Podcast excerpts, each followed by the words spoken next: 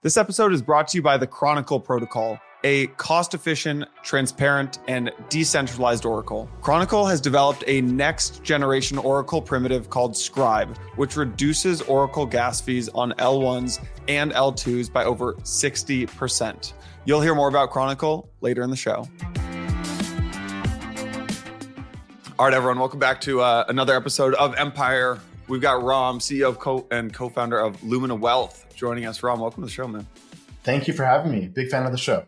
Glad to hear it. So it's funny. So we were talking earlier uh, before we recorded about kind of frauds within frauds and the Blockworks website. Someone created this duplicate Blockworks website and put up this fake news story. But to do that, they had to do another thing and frauds within frauds. And we are using this episode to talk about a potential other fraud within a fraud, which is Genesis, DCG, and everything that is kind of unfolding as we see it today. I think a lot of eyes are on this SBF trial right now, but you've been shedding a lot of light on Twitter on what's happening with DCG, Genesis, Barry Silbert, and the like. So maybe you could just set up this conversation with uh, the cast of characters, basically. And and and really, what I'm curious about is like who owns what and how does the money flow, and then we can drive this conversation forward.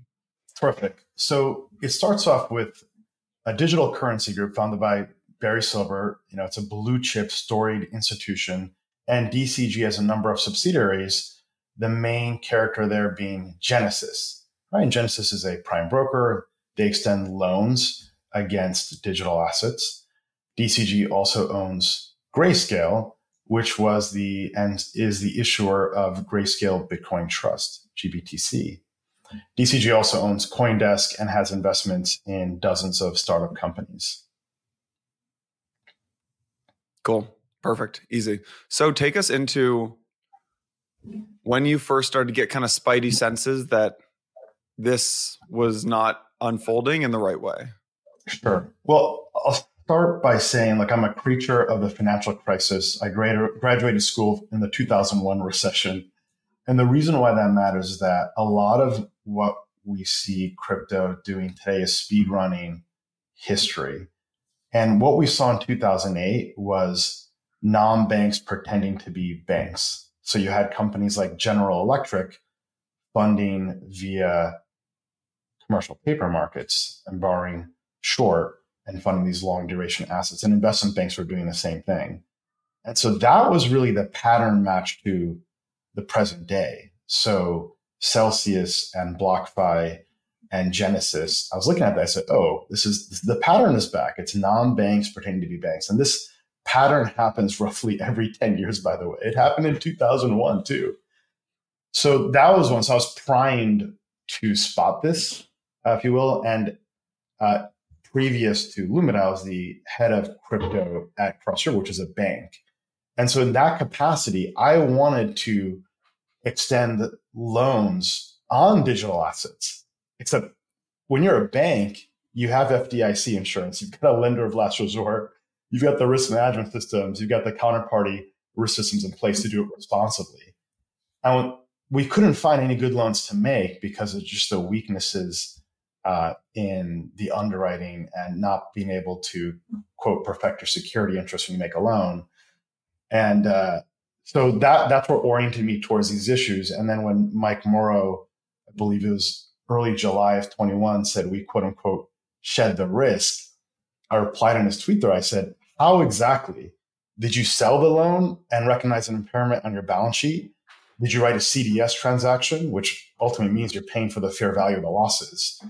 How exactly did it happen? And there was no clear answer to that innocuous question coming just from a place of curiosity. I was trying to understand what happened. And that's when I said something doesn't mm. make sense here. And I stayed on the hunt. Hmm. So one thing that's become really obvious now looking back in, in, in hindsight is uh, the interconnectedness of capital markets and crypto. And at the heart of all of this connectedness oftentimes was this widowmaker trade was was was GBTC, right? So GBTC, the Grayscale Bitcoin Trust, was one of the first regulated entities that allowed ordinary investors to get Bitcoin price exposure. And over time, over years, trust turns into this behemoth, and there's there becomes all these kind of players and, and funds uh, and, and and actually companies as well making these big, massive, like leveraged bets on GBTC. And that turned into what is kind of known today as the Widowmaker trade. So I think it would be helpful if you could almost set up what is the Widowmaker trade and how did that lead to a lot of the things that we're seeing today? Great question. So here's the background. As you pointed out, GBTC uh, had a premium to the NAV of the underlying Bitcoin. And it was a trade that motivated players like BlockFi and hedge funds like Three Arrows Capital to the to do the following sequence. They would buy Bitcoin spot, and then they would notify Grayscale their intention to deliver that. And that trade would enable them to lock in the spread between the traded price of GBTC versus the NAV. And that premium was 20% to 50%. And that trade just for BlockFi made well over $100 million. And that's just one entity. So Three Arrows Capital and others did the same thing. It's a, it's a form of a carry trade because you can't hedge out your risk. You are taking risk that the spread is stable and at least remains positive. So now, as Coinbase was approaching its IPO, that spread started to narrow to zero and then flipped to negative. And that kind of makes sense because Coinbase is an alternative way to mainstream access to digital assets. So that spread flipped to negative. It fell down to 10% to 20% discount in AV. So now hedge funds like Three Arrows Capital said, hey, we believe this discount is going to close. And they and other hedge funds started buying that, that discount. Now, where it went wrong is Three Arrows Capital was borrowing from Genesis to execute that trade. So they had a levered carry trade position that was put on. And of course, the demise of Luna, uh, and then uh, with spreads blowing out further, caused Three Arrows Capital to default. And that set in chain a series of dominoes that led us to where we are today. DCG. Oh, go ahead, Santi. I was just uh, curious, Ram. I mean, there's a lot of people that, again, in hindsight, say, "Hey, why were you even lending unsecured, um, or you know, under collateralized or no collateral?" Why did Three Arrows get such special treatment?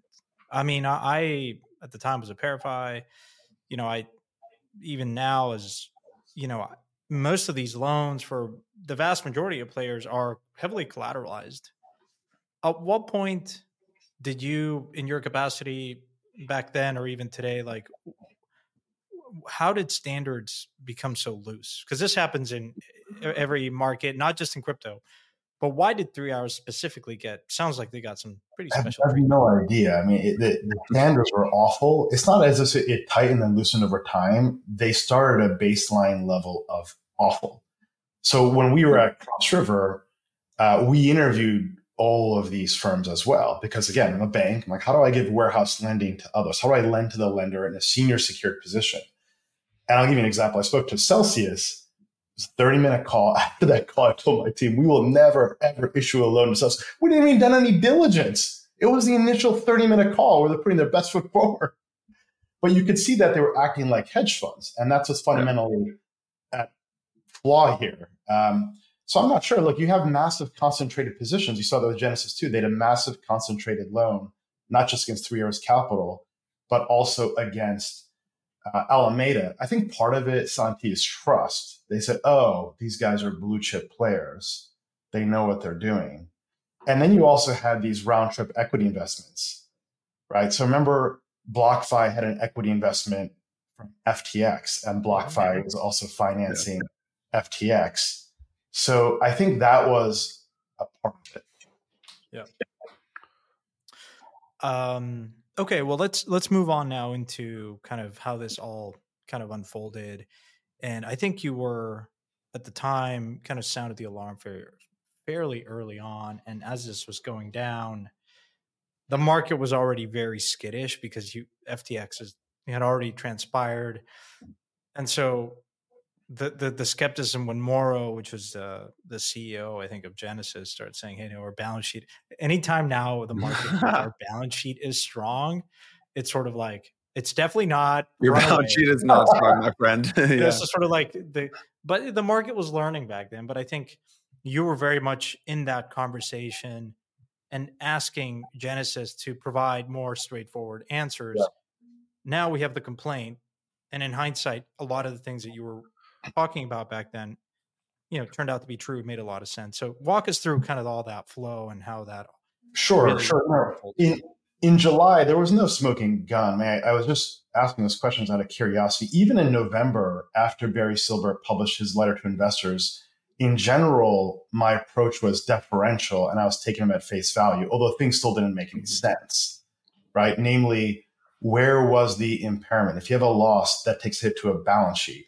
And that question was never answered. So I, I, I stayed on that question. Then over time, my attitude and perception of DCG changed. So November, mm. my view was, yeah, these guys will raise the money, they'll fill the hole, and they'll move on. They've got great assets and Grayscale is a cash machine. And when we did not see those answers, and then they started to play word games with terms like current account uh, mm-hmm. And hiding behind technical word salads, then my skepticism started to deepen as it doesn't make any sense. Yeah. Um, and now, of course, here we are. The NYAG has filed a complaint against DCG and Barry Silbert personally, you know, as well as Gemini, and they validated actually those hypotheses, which we never really knew for sure. And it was it was great that it was definitely satisfying to see that. But I'll tell you this: when you make a public observation uh, that could jeopardize someone's business, you are taking the risk of, of being accused of defamation. Mm-hmm. So, I mean, I, I, took I don't take satisfaction in calling those issues out, but it, it, it was satisfying to see the NYAG say, "Yeah, here, here's what happened." It looked like a recap of all these Twitter threads have been writing for such a long time. Mm-hmm. And just to conceptualize this, which we talked about on a prior episode, the gap was roughly 1.1 billion. Correct. Um, that Genesis was in the hole because yeah. largely because of Three Arrows, this widow trade. Correct. And the it, it, Barry at the time, as a CEO of this holding company, DCG, had a few options. One was personally guarantee it, plug the hole. He's probably worth a couple billion back then. I don't know how much now, but you know, he's done incredibly successful for himself. Right. He has multiple other business lines. You could take a view on the stream of grayscale, which is a, a mm-hmm. golden goose, and like use some of that to you know, go to a, someone like Apollo, some hedge fund, some venture fund, and say, "Hey guys, we're in a tight spot. We need some rescue financing. Help us through, get survive this patch." Right. He didn't do any of that. He basically just pretended to plug the hole through a promissory note that had one percent interest and repayable and sort of like uh, what is it like 10 years or something like that um, which was intended really to dress it up and um not and provide a false sense that the balance sheet was sound but it wasn't the case as we now learned specifically to a complaint. Before we even dive into all of the mechanics let me ask you if you're in barry's situation what would you have done then and there yeah it's it's a mm. phenomenal question i've actually been trying to sort that out and my first reaction was to say certainly after the demise of Three Arrows Capital, when Genesis clearly had a negative equity position, that's come out now, would have been to let Genesis default and go into bankruptcy. Genesis was a subsidiary that was wholly owned, yeah. but they could have cordoned off the liabilities. And that's that. But here's what we learned in the NYAG complaint. What we learned is that DCG and Barry himself was personally directing Genesis to refinance its loans and therefore, the reason I allege that DCG did not let Genesis just go into bankruptcy and protect the mothership mm-hmm. is because then Genesis would have called in the loans and not refinanced DCG, and DCG didn't have the cash. Mm. Right. So that that was a puzzle that finally was answered last week.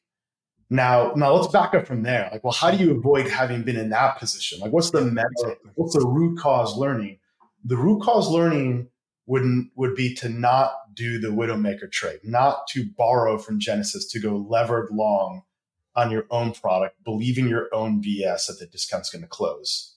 Now, could Barry have foreseen the demise of Three Arrows Capital, which was considered a blue chip hedge fund, much less the demise of Alameda and FTX, which were considered blue chip by world class VCs? Hindsight's 2020, right? Nevertheless, it's just bad judgment. Here's another interesting story. I, I heard this from an informed party that worked for Barry, and he said that Barry's vision was to build the next Berkshire Hathaway. They had the cash cow and grayscale, and they're funding new investments and build a modern Berkshire Hathaway. And Berkshire Hathaway is actually a carry trade. They sure. borrow, that's what they do, right? They borrow, they have debt that's outstanding, well over $100 billion in debt. Uh, and they buy assets with that. They get the depreciation off the debt, and it's a carry trade. The difference is this Berkshire Hathaway's loans are one, they're non callable. Okay. Two, they're investing in assets that generate cash flow that help to pay down the debt. And they're great assets that they own. Whereas what Barry was doing was a margin trade. Buffett never does a margin trade. So he had a good concept and built an extraordinary business, especially around grayscale. But he, uh, whether ego or believing other people around him, and he himself arguably was deceived by Three Arrows Capital and FTX. Of course he was. Yep they bad So, so the for, for listeners, the, the real key here is Barry uh, personally. I forget if it's personally or at DC at the DCG level. Um, did this car- did this carry trade, meaning like playing the spread at the DCG level for sure. At the, DC, at the DCG level, and because of that, had he not done that, then you could have just put Genesis in receivership, but go through bankruptcy, or plug the hole yourself. That, that's it. Yeah, Genesis would just go through bankruptcy, and they could create a new Genesis a year later if they wanted to. It'd been fine. Wait, but yeah. but didn't DC DCG didn't have the cash, so they needed Genesis. They needed Genesis here. That's why they didn't let Genesis go into bankruptcy. Right, because, because they needed the cash. They because right. Well, What would happen? Refinance themselves, basically. right, because Genesis would have pressured DCG into bankruptcy. They would have called in their loans. Yep. So they Sorry, borrow again. It, oh, if Genesis had gone into bankruptcy, DCG then loses control of DCG. You're saying exactly because a trustee would take over Genesis. Like you have a trustee now, and the trustee has the fiduciary obligation to man- maximize recoveries for the creditors. Mm. Right. So when Genesis is not in bankruptcy, then Barry can control Genesis. That's why in July he did not let Genesis go into bankruptcy. That's why I allege my hypothesis. Might be wrong. I believe that's the right answer, though. Right. He said hmm. if he can control Genesis, then he can issue orders. And he did. That's what the NIG complaint shows that Barry Silbert personally directed Genesis to refinance its loans and he set loan terms. That's self dealing. Yeah. so, tell us tell us more about that. Like, so there's this 1.1 billion dollar promissory note. Why is that so? Why is that so problematic here? Here's, here's why. So the messaging from Genesis and its executives and from Barry in the summer of last year was that DCG was going to save the day. DCG put its balance sheet on the line and quote unquote assumed certain liabilities, end quote. Okay. Meaning they ate the Three Arrows capital losses. That was a message designed to reassure the public and reassure Genesis's customers. Okay. But now what the NAG, NYAG complaint shows is that Barry and other executives are making comments such as we cannot let the public, our customers, understand that we have a solvency issue. Hmm. Okay. So the promissory note was a deception. When you want to bail out a subsidiary, what do you do? You inject capital. If there is an impairment, I mean, an impairment is when you have a, a write down of assets on your balance sheet. And now Genesis has negative equity. It's last summer. The only way to fill that negative equity hole is to have an equity infusion. That's the only way to do that. And the promissory note did not do that. In fact, the promissory note uh, borrowed from Genesis at hmm. favorable terms. Now they, they didn't uh, borrow digital assets, at least in that financing, but it was really a shell game. It was a way to swap out this bad asset that Genesis had on its balance sheet to Three Arrows Capital with this good asset called a loan to DCG. So it did strengthen technically the balance sheet of Genesis, but the promissory note's primary purpose was to deceive the public and its customers. It replaced the as it says here in the in the in the NYAG thing. It, it replaced the liability with this illiquid ten year promissory note. Correct. And that promissory note. Well, what's the present value of that promissory note? It's not even equal to the size of the hole on the balance yeah. sheet. Right? If, you, if you take a one point one billion dollar loan, that's not liquid, payable in ten years, that's worth one one percent interest rate. And you present value discount that at DCG's credit risk. I got something like two hundred fifty million dollars in chain, but the hole is one point one billion dollars right? So it's a fiction that was designed to deceive. Yeah.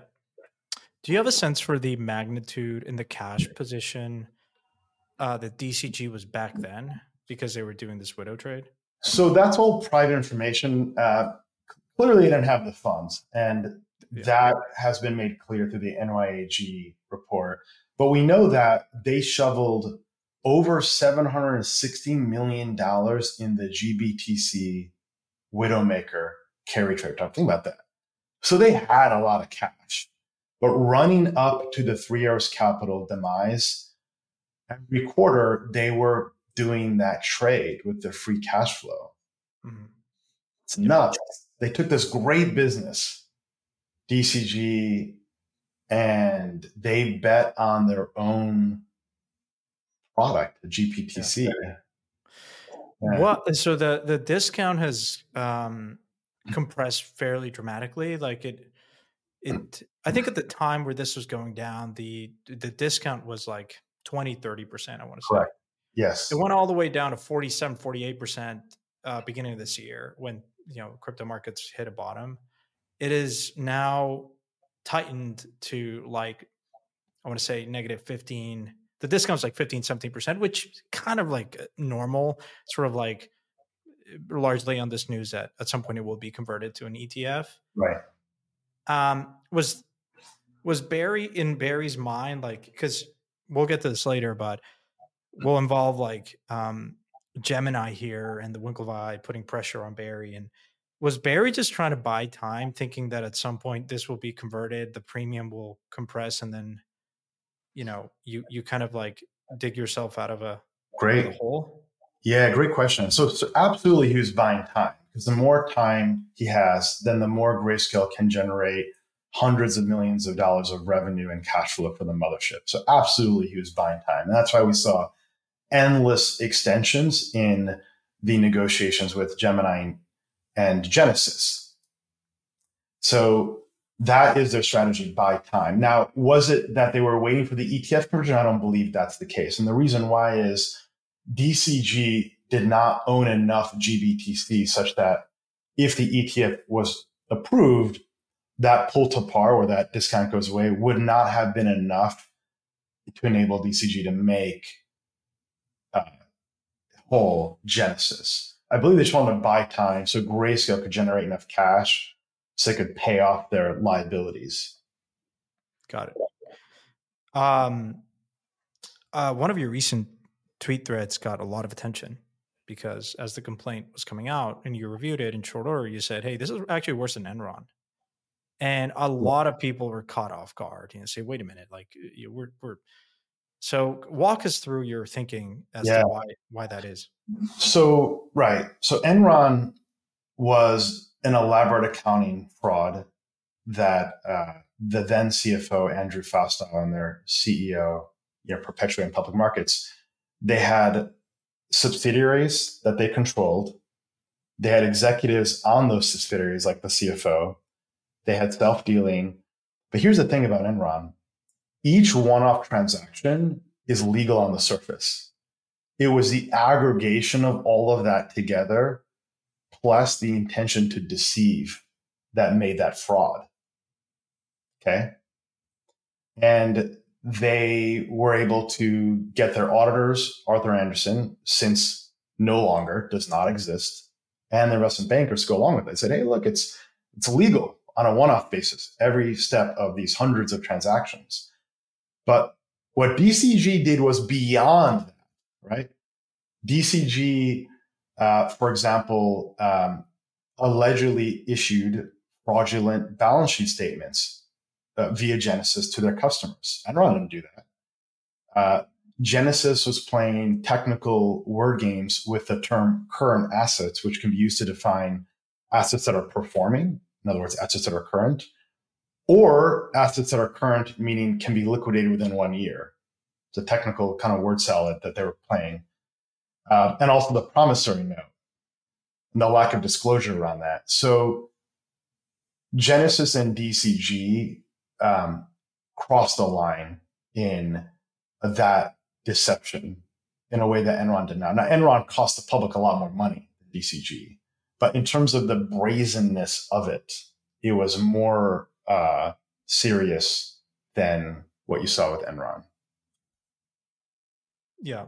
And particularly, I, I remember reading they, they sort of omitted certain footnotes around this hole that they were plugging. I mean, that that in of itself is just, you know, fabricating statements. Yeah. NYAG is requesting that DCG be prohibited from being in the security and commodities business.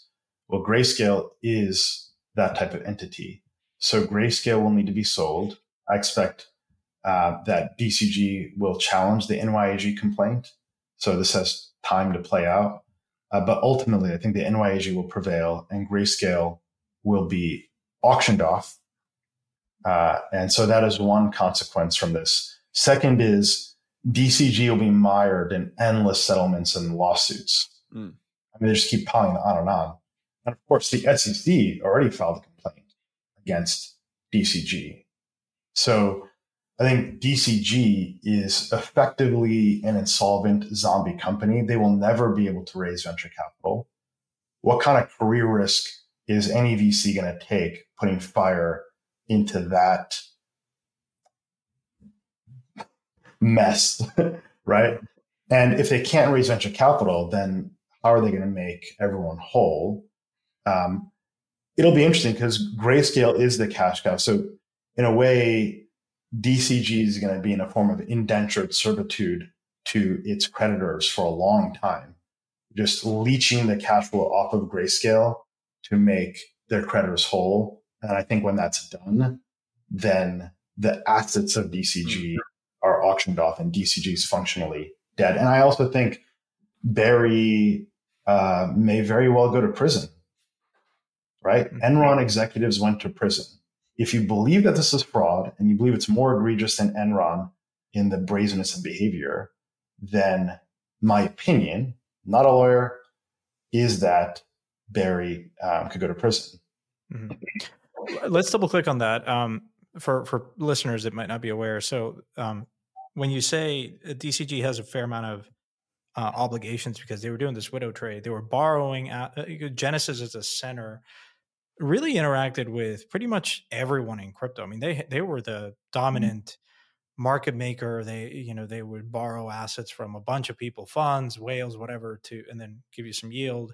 Um, they would take assets from folks like uh, Gemini and then what you're saying is those creditors that are that are owed because if, if you were interacting a lot of people had money with genesis and they are now stuck until there's some resolution um, those creditors at some point may recover part of their assets made whole in some capacity yeah uh, through the three arrows estate kind of liquidation through kind of all the debtors that are involved on the other side, including DCG itself, because it was borrowing from yes um, Genesis, right?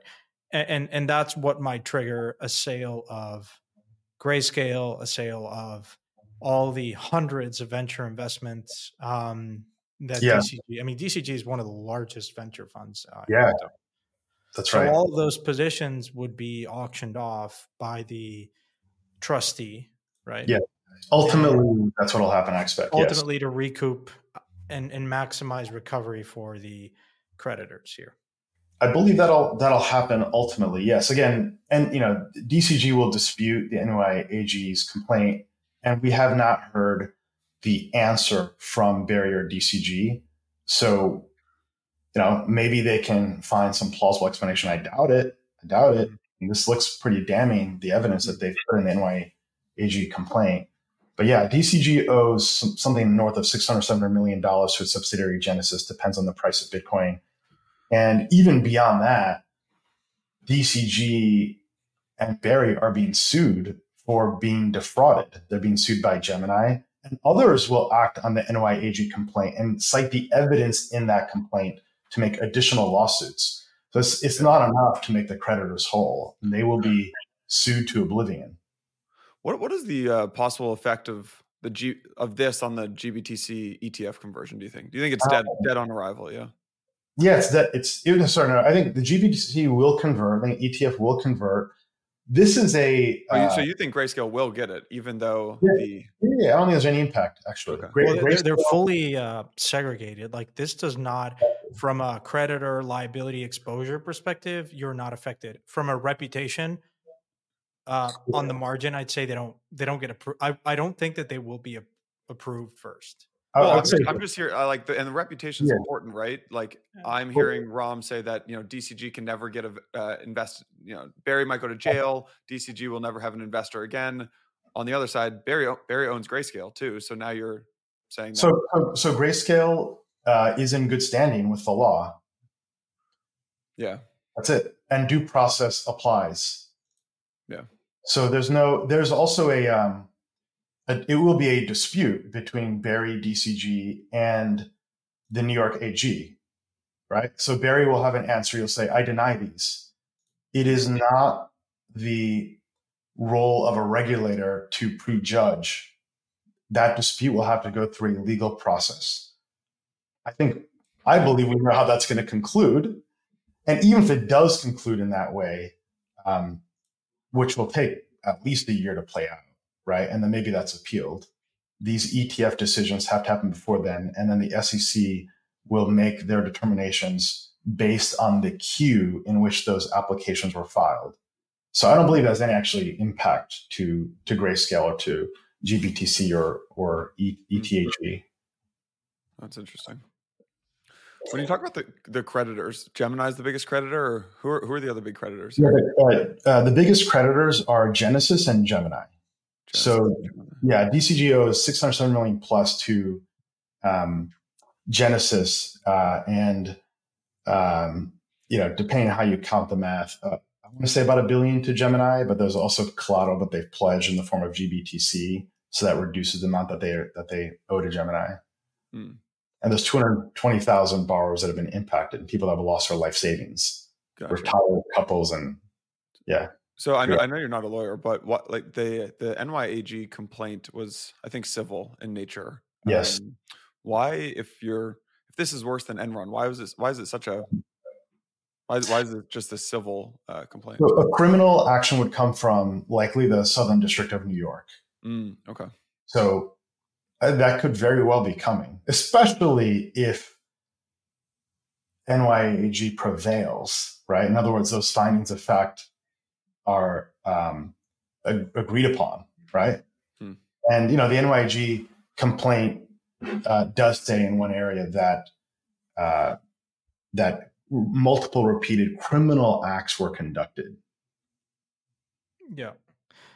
Um, playing devil's advocate, and thinking kind of in what version is this not like fraud. In what version because barry's statement and dcg's statement right after the complaint was hey we're actually disappointed in this complaint. We've tried to work with our counterparties. We've yeah. engaged with the the you know uh, uh southern district of new york i guess. And they were they were disappointed that of, of this kind of complaint and they said we've mm-hmm. been doing the right thing. We continue to do the right thing. We try to like work through the situation. Like i know I, I i know where you stand but yeah. what are what would be a situation where that might be true? Interesting question. So let's let's play it out right? So barry would say hey no we were defrauded by three Arrows capital. We were defrauded by alameda. We communicated with our clients uh, we should have done a better job adding footnotes. We should have done a better job defining where current assets are.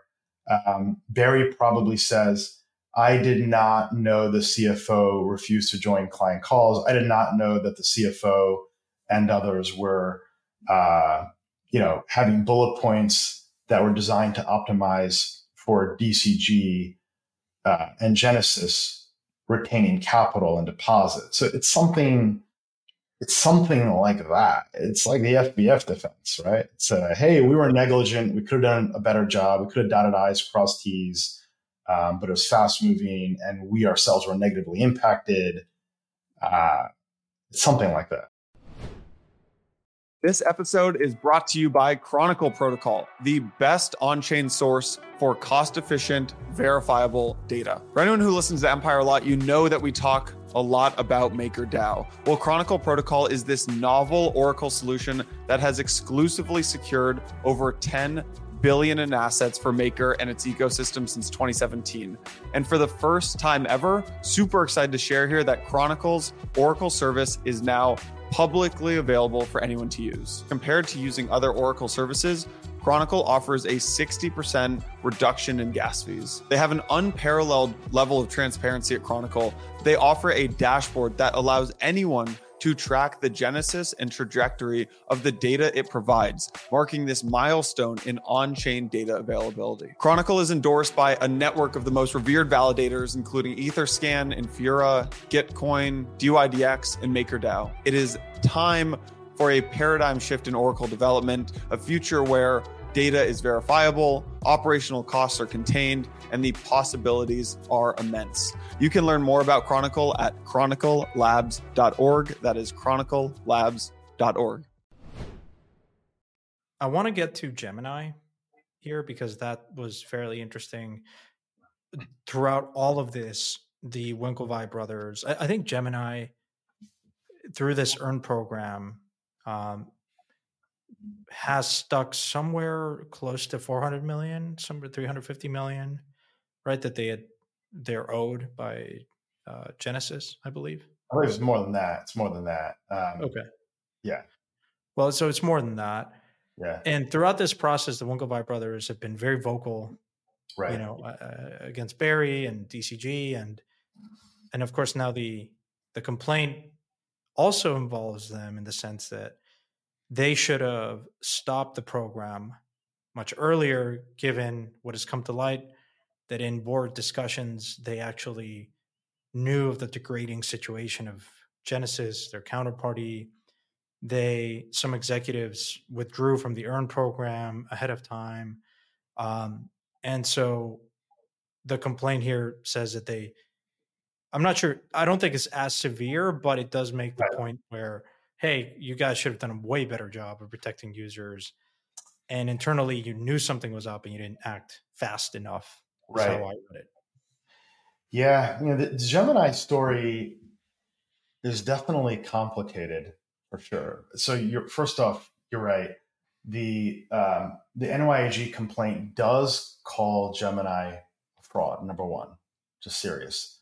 But they accuse Gemini of lack of disclosure and not being faithful to the representations they made to their clients on the website. And then they cite as evidence, which you pointed out, Santi, that you had executives that uh, had uh, redeemed from Gemini Earn while they were informed of the the risk rating, which was triple C. Um, and also, Gemini continued to funnel deposits to Genesis while they were aware of these risks. So um, the, Gemini is a complicated story because they were also defrauded. Yeah, there were no question. There's no question they're defrauded. Not and not only that. Here's what happened. So they Gemini issues a letter to redeem from uh, Genesis after they've done what they're supposed to do, right? And then Barry says, if you were if you force us to redeem, we will file for bankruptcy. So you're screwed anyway. Now think about that for a moment, right? The kind of position that Gemini is in. I mean, they are between a rock and a hard place. I mean, I this is what happens when you deal with a fraudster. You're screwed on day one, right? So let's say Gemini six months earlier had put in a redemption notice. I think they should have, right? That'd have been the right move. Genesis would have said the same thing. They would have said, "Oh, we're going to file for bankruptcy because those loans are not liquid." And many of them are open term loans but their borrowers were folks like Alameda would not have been able to deliver. Yeah. So they were they were in a they're in a difficult position. I, I agree it's a lesser set of infractions than DCG and Barry. But there are open questions like why why did they let the money keep flowing in? I don't understand that. Um, maybe it's because they thought that if they said, "Hey, we're stopping the program," then people in the program would redeem in mass, which would also kill Genesis. I don't know. I want to. I want answers to those questions, though. Right? That, but I think something that the public doesn't appreciate is that it's not enough for someone on the board to say, "Oh, that business is bad as Lehman." Right? It's like, well, yeah. what do you do with the current situation? You've got an illiquid loan book. By the way, that board member is not an executive. Board members are allowed to have opinions. Mm-hmm. It is. It's definitely a bad look for sure. Yeah, but also people are allowed to redeem from programs if they would like. But clearly, the pretty people that did that had asymmetric information that the public yeah. did not have, and the public should have. Yeah, you could you could have argued that they were triple C. They had an internal rating system.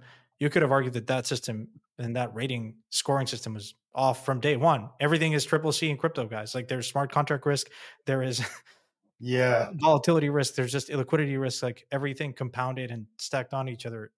You could argue right. it's like junk status. What, what I'd also want to know is that triple C rating, it looks like they arrived at that after the program had launched. Yes, because they initially had it at triple B and then the downgraded to triple C because crypto right. prices were they were largely looking at crypto prices and said, okay, gosh, this might really lead to a situation of impairment. Right, right. I think the case against Gemini is going to be weaker than the case against DCG. They'll be held accountable. They will have a restitution order that's going to come from the SEC or NYAG or settlement anyway. So I think that'll help Gemini earn. But the punches they landed on DCG were much more damning. Right there, these uh, complaints have a lot of storytelling going on in there too. Right? I mean, they're trying to make a public case. For example, they'll say, uh, and no less than one year later, it was found to have a triple C rating. Well, no kidding, crypto fell apart. so that's not a that's not an indictment. That's just the nature of the business. And of course, it was a bad decision to have these programs to begin with.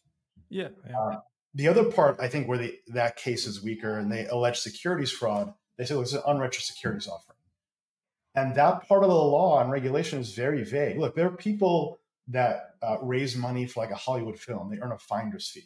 So they're mm-hmm. raising money to invest in a project where their success is based on the efforts of others. All the criteria, that how we test are met. The SEC doesn't take enforcement actions against people that raise money in finder's fees, right? It's a legitimate gray area. And I saw this with companies like Lending Club and Prosper in the 2008 2009 cycle. They were uh, crowdfunding uh, dollars to invest in loans to consumers. And then the SEC said, oh, that's not a loan, that's a security. So when is a loan a loan and when is a loan in a, a security? Yeah. Um, in so we talked about kind of the different outcomes here. Um, what are you mostly paying attention to in terms of second order effects? Um, you know, you we we talked a little bit about they have a huge venture portfolio. They have multiple other units. Um, in crypto, we always talk about the contagion of, of stuff. Um, yeah. How do you? Uh, yeah, play, play that out for us. I don't think there's actually much contagion. Yeah, I really don't think there's much contagion left. I mean, there's some smaller offshore exchanges that may have credit risk issues, but they're not in a chain of contagion. Um, that's one. Notwithstanding what text going on with Binance, I don't know. I don't know if anyone knows. Let's figure out. Let's get that cleared out there. Yeah, yeah. Once you figure that out, let us know. right, exactly. So uh, that venture portfolio is going to cause markdowns in the secondary markets, right? So would you rather invest in a new crypto startup or own a chunk of Foundry or Luno at a at a big discount to their initial investment price? I'd rather do the latter. So, you know, I think that could have a negative effect on venture markets. Of course, you're seeing that across all of venture. You're seeing that in the fintech venture, you're seeing that in every market, these dislocated secondary sales and markdowns are happening. So that's one. Number two is Michael Sonnenshein gets a promotion. He's actually a winner of all this, right? So he's the CEO of Grayscale. They'll get spun off. Yes, they'll have to cut the fees to make it more economical as more ETFs come online, but he doesn't have to report to Barry Silbert anymore. Not that there was any negative relationship there, but yeah, he's set. He's set for life. Michael Sonnenshein's doing all right. Sonnenshein we were, we were away. Uh, fellow we Emory guy with me.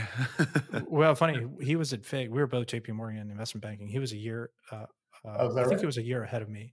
And he was in the financial institutions group in the investment bank. And so we kind of, yeah. Interesting. Uh, yeah. Third, third is, you know, you are seeing um, startups saying, hey, we're going to do this the right way. Right. So you're seeing the rise of startups trying to do decentralized prime brokerage, which is what the business of Genesis was.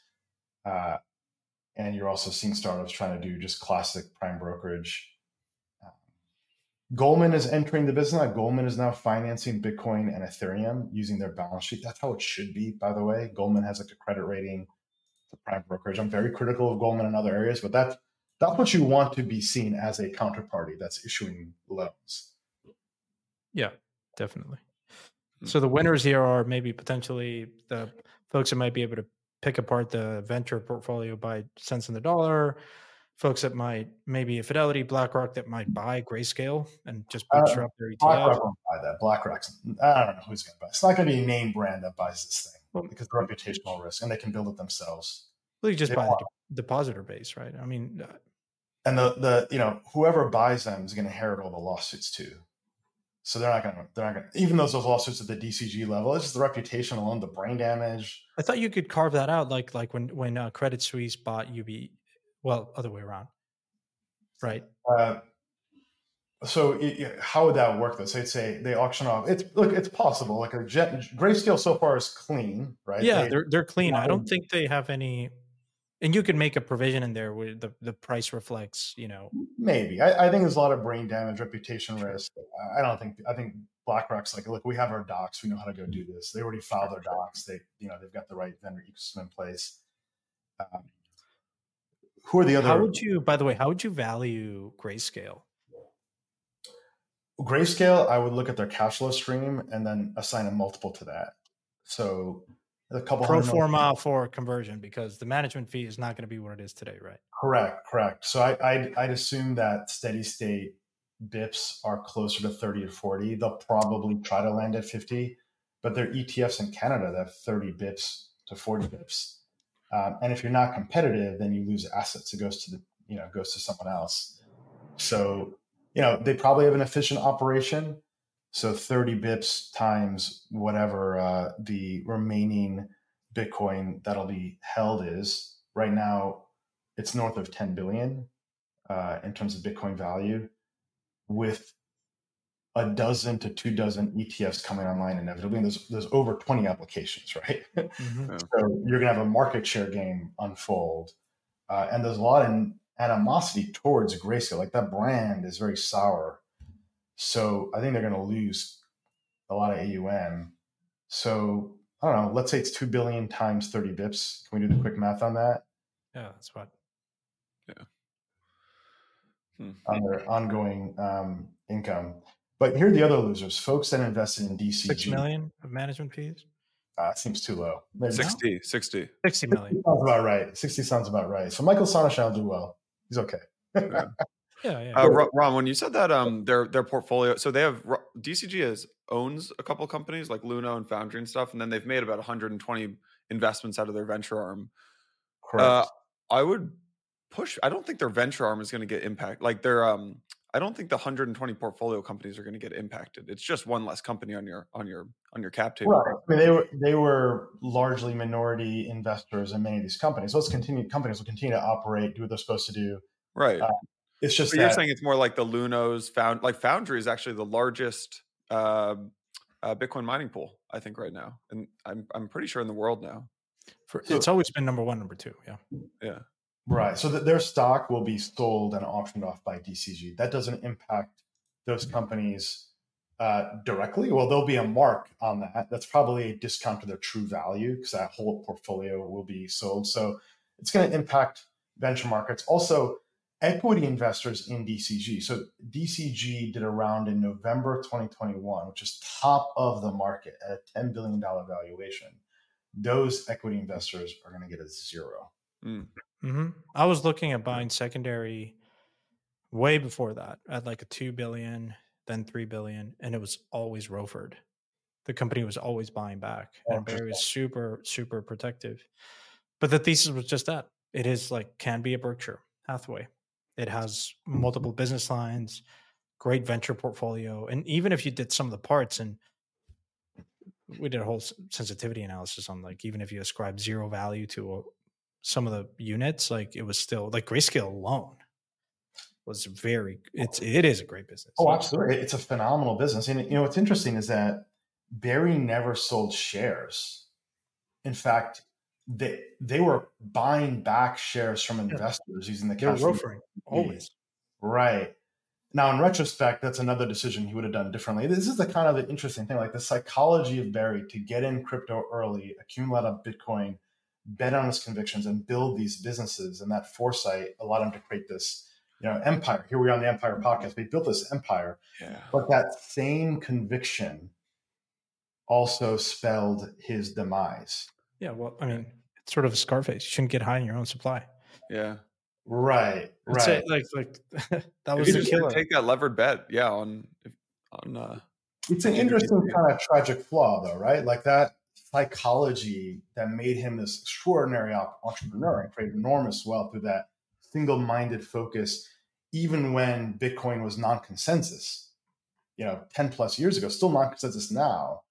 That caused him to believe that oh, this will work out, and we'll figure this out, and that. I think if you had a really good person on the board, I don't know who was on the board of DCG, but anyone in finance that is worth their salt would have told you carry trades are incredibly risky, particularly if they had looked at the structure, would have said, no. To your point around Berkshire, is Berkshire because it does it in a very particular way. right, The way this was being done was in one version risking it all for an Yeah. incremental, you know, decent bump in, in profitability, but with a huge kind of asymmetry on the downside, they could have lost it all. And in crypto, you sort of have to assume that a there's always going to be volatility, and there could be moments of raw, like very tough liquidity in the market, and so Mhm.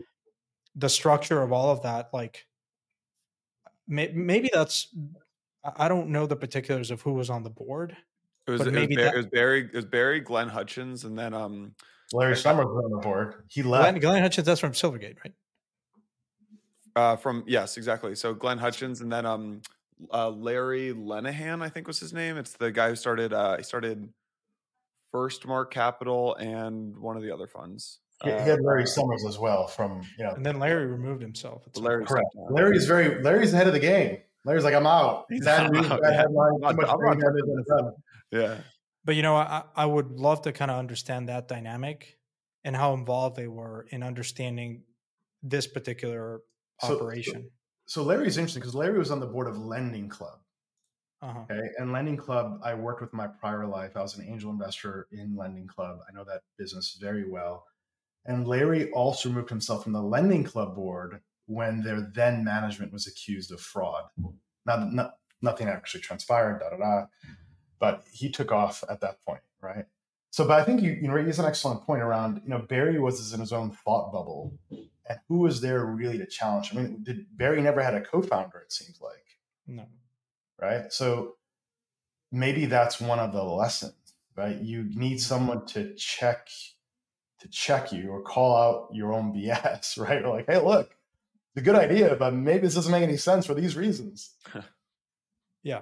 I, I doubt the board was really hands-on or active. Like if you get a board, if you have a celebrity board, folks like Larry Summers, then that board is probably more about biz dev and marketing rather than actually talking to them to get great advice on how to build your business. So I doubt that that board was highly engaged. Yeah. Hmm. Yeah, I, I think uh, there's a lesson there probably in corporate governance and, and and making sure that you have.